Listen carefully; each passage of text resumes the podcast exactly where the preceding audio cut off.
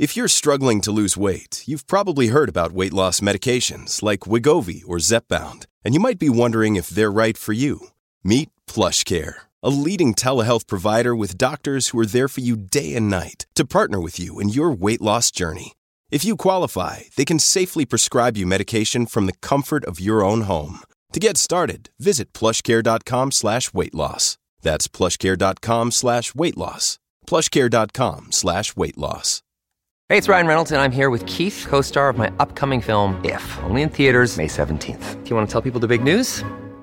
All right, I'll do it. Sign up now and you'll get unlimited for $15 a month and 6 months of Paramount Plus Essential Plan on us. Mintmobile.com/switch. Upfront payment of $45 equivalent to $15 per month. Unlimited over 40 gigabytes per month. Face lower speeds. Videos at 480p. Active Mint customers by 531.24 get 6 months of Paramount Plus Essential Plan. Auto renews after 6 months. Offer ends May 31st, 2024. Separate Paramount Plus registration required. Terms and conditions apply if rated PG. Mitch Wisnowski with us at the start of Super Bowl week on SEN. And the two people other than his family that he most wanted here with Nathan Chapman, who he owes so much to with Pro Kick, and Josh Webster, who he described as his best friend forever. And I'm rapt to say that they're with us on SEN on game day. Nathan, happy Super Bowl Sunday. Hey Jared, this is the first time I've been around it, so I'm so excited. Can't wait to see it today.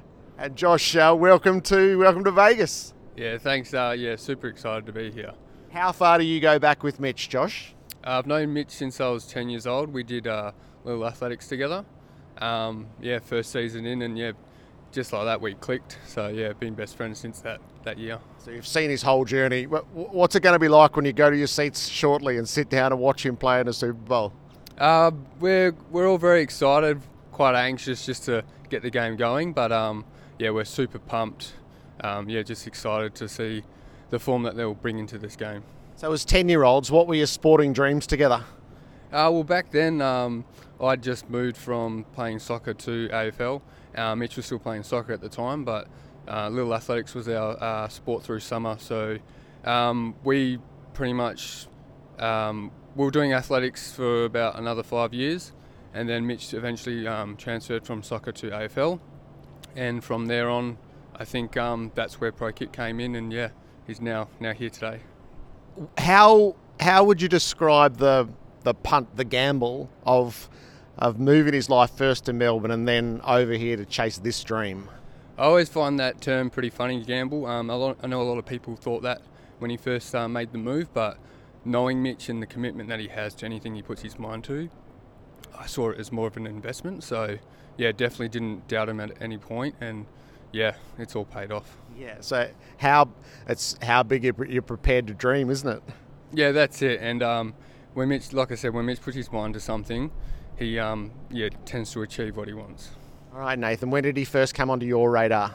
Well, when Josh let him out of his grasp and let him come to Melbourne. So we got a phone call from someone in Perth, Craig Wilson, said, hey, you've seen someone kick a ball here and he's pretty talented. What do you think? So as soon as we saw that film, got him on the phone and said, hey, listen, this is certainly something that you should look into. And a couple of months later, he'd moved to Melbourne, sold his house, moved to Melbourne and said, I'm in, and slept on someone's floor, Timmy Gleason's floor, and stayed with his family and started training with us. And it was a great journey, to kick it off. But we saw the talent, but you're right, Josh, he just worked really hard and seemed to enjoy what he was doing.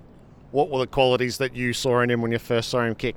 Well, he's got a pretty good athletic build, very natural with a ball. I love soccer, volleyball, so that whole fluent motion that he had about being around a ball was really seamless.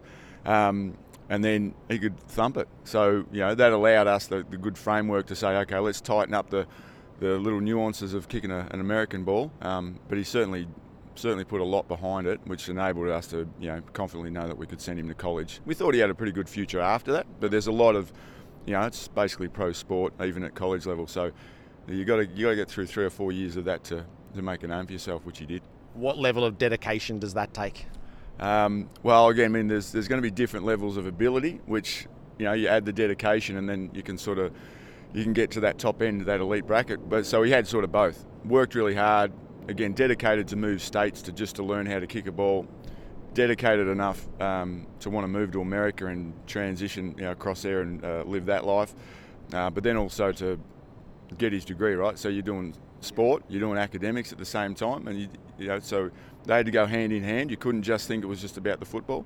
So really, I guess he put his mind to the whole holistic, view of what does being a college athlete look like. I've got to do well in both, and it sort of, put him in great stead to come out the other side. Did you see a bit of the college years for Mitch, Josh? Yeah, I watched him and followed him through what I could from back home, but got to go and visit him when he was at Utah. And yeah, that was exciting because you don't really hear about how big college football is back home, and it's for certain towns that don't have their own NFL team, it's just as big as an NFL team. So how mind blowing was it? Yeah, it was amazing. We went to one of the really cool games. It was a blackout game, so they were all wearing black in the crowd, and it was a full stadium. It was sold out 50,000, and I think they successfully sell out 50,000 nearly every game. All right, so from college to the NFL, and this is the big step, and he got drafted. Yeah. Just give us your insights into that transition for him. Yeah, well, he I guess he was doing pretty well at college. He won the Ray Guy Award, which is best college punter for the year. So he probably came out at the right time with a pretty good profile. From I guess our, we'll call it inside, looking at the whole game throughout college, he had the biggest profile coming out. We thought he'd get drafted. We were really hoping. It depends on how high, right? Yeah. So got drafted really high for a punter, and we sort of knew then that his transition had gone right. Okay, now he's stepping into that big league. Got to get through that first year, do a good job, get the trust of the team that he goes to, and he certainly did that in his first year with the 49ers. But he's just built. Every year since then, he's actually quite a solid and talented. How cutthroat is that first stage for the punter when he arrives in an NFL team? Well, when you like any draft pick, right, in any sport, there's eyes on you.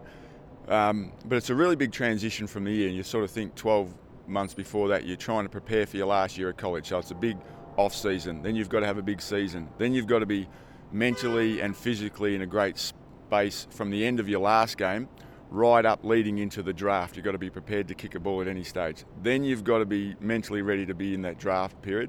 Then you get drafted. Then you've got to go to training again, and then you've got your season. So it's literally 2 years of physical, mental work that they've got to go through, which he handled himself really well, exhausted after that, and then he really set himself up for the years after that. Josh, have you seen him play for the 49ers often? Yeah, so definitely following him back home, but I had the privilege to come out in his first season, and that was exciting. We got to see him both at home but also play away in LA, and both wins, so definitely a good first visit. And then, got to see him at his first Super Bowl, which was his first season as well. So, again, disappointing outcome, but the experience was awesome to share with him. What was life like for him in San Francisco as he settled in?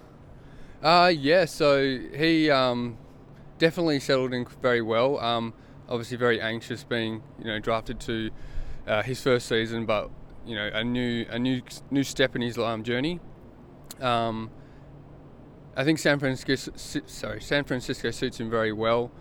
He's definitely enjoys California and, the West Coast of America. So, yeah, he's enjoying it, and, to this day he hasn't regretted his choice at all. Yeah, he feels incredibly settled with his family life and really settled as a footballer as well. What are your observations of him? Yeah, definitely. Obviously, as a football player, he's definitely settled, but I think as he's grown with his partner and now his family, so he's married with a little girl. So, yeah, definitely see that he's very, very happy.